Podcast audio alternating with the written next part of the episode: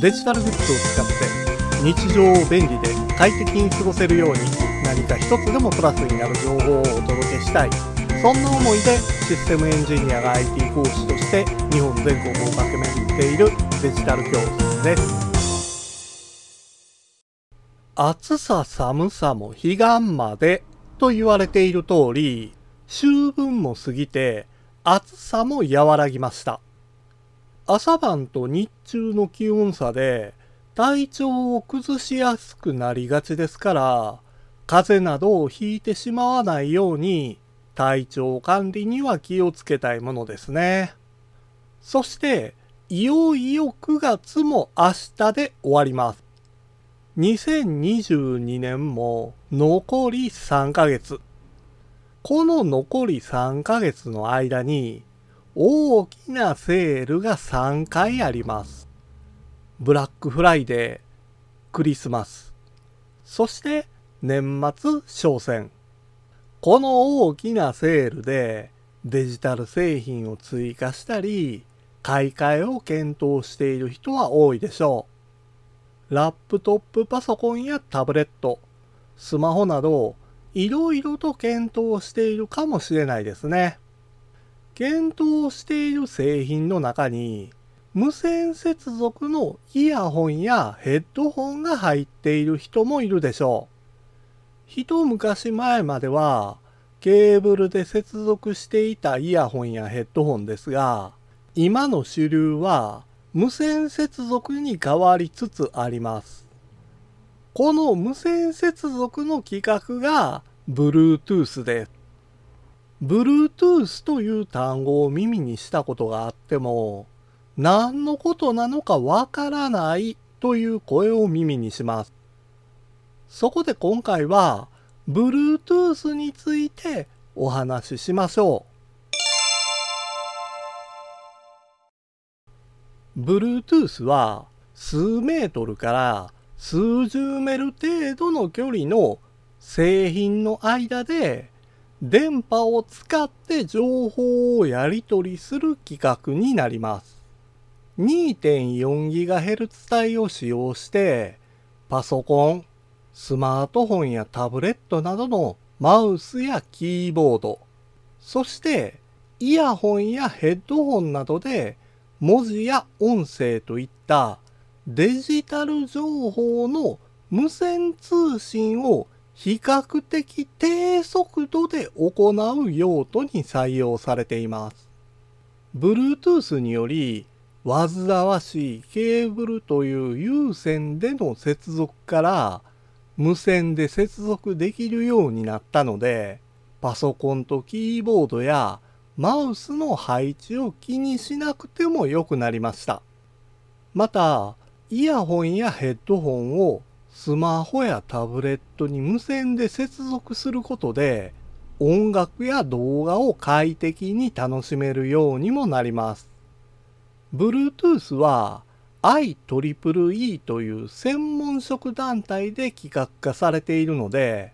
多くの製品を簡単に無線で接続できるようになってるんですけども注意しなければならないポイントがあります。まずは、Bluetooth のバージョンです。2022年9月29日の時点では、5.2が最新のバージョンになります。バージョン番号が大きければ大きいほど性能が変わってきます。市場に出回っている多くの製品はバージョン4以上のものが主流になっています。そしてバージョンの次に大事なポイントがプロファイルです。Bluetooth はいろいろな製品での通信に使用されるので製品の種類ごとに決められた使用方法を標準化しています。通信しようとする製品同士が同じプロファイルを持っている場合に限ってそのプロファイルの機能を利用した通信を行えるようになるんです。HID というプロファイルでは、キーボードやマウスなどの入力機器を無線化するプロファイルになります。HSP というプロファイルでは、モノラル音声の受信だけではなく、マイクで双方向通信ができます。そして HFP というプロファイルは HSP の機能に加えて通信の発信や着信の機能を持つハンズフリー通話を実現するためのものになります。その他にもデータ転送を行う FTP というプロファイルなど多くのプロファイルがありますので製品を購入する際にはこのプロファイルにも注意するようにしてください。最後に電波強度を規定したクラスです。このクラスというのは各製品を接続できる距離と考えればわかりやすいでしょ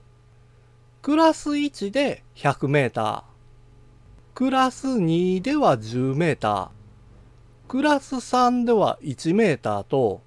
3つのクラスのうちいずれかのクラスに製品は分類されることになります。バージョン、プロファイル、そしてクラス。Bluetooth 対応の製品を購入する際には、この3つを必ず確認するようにしましょう。そして、製品を購入して最初に使用する際には、接続相手を特定するためのペアリングと呼ばれる操作が必要になります。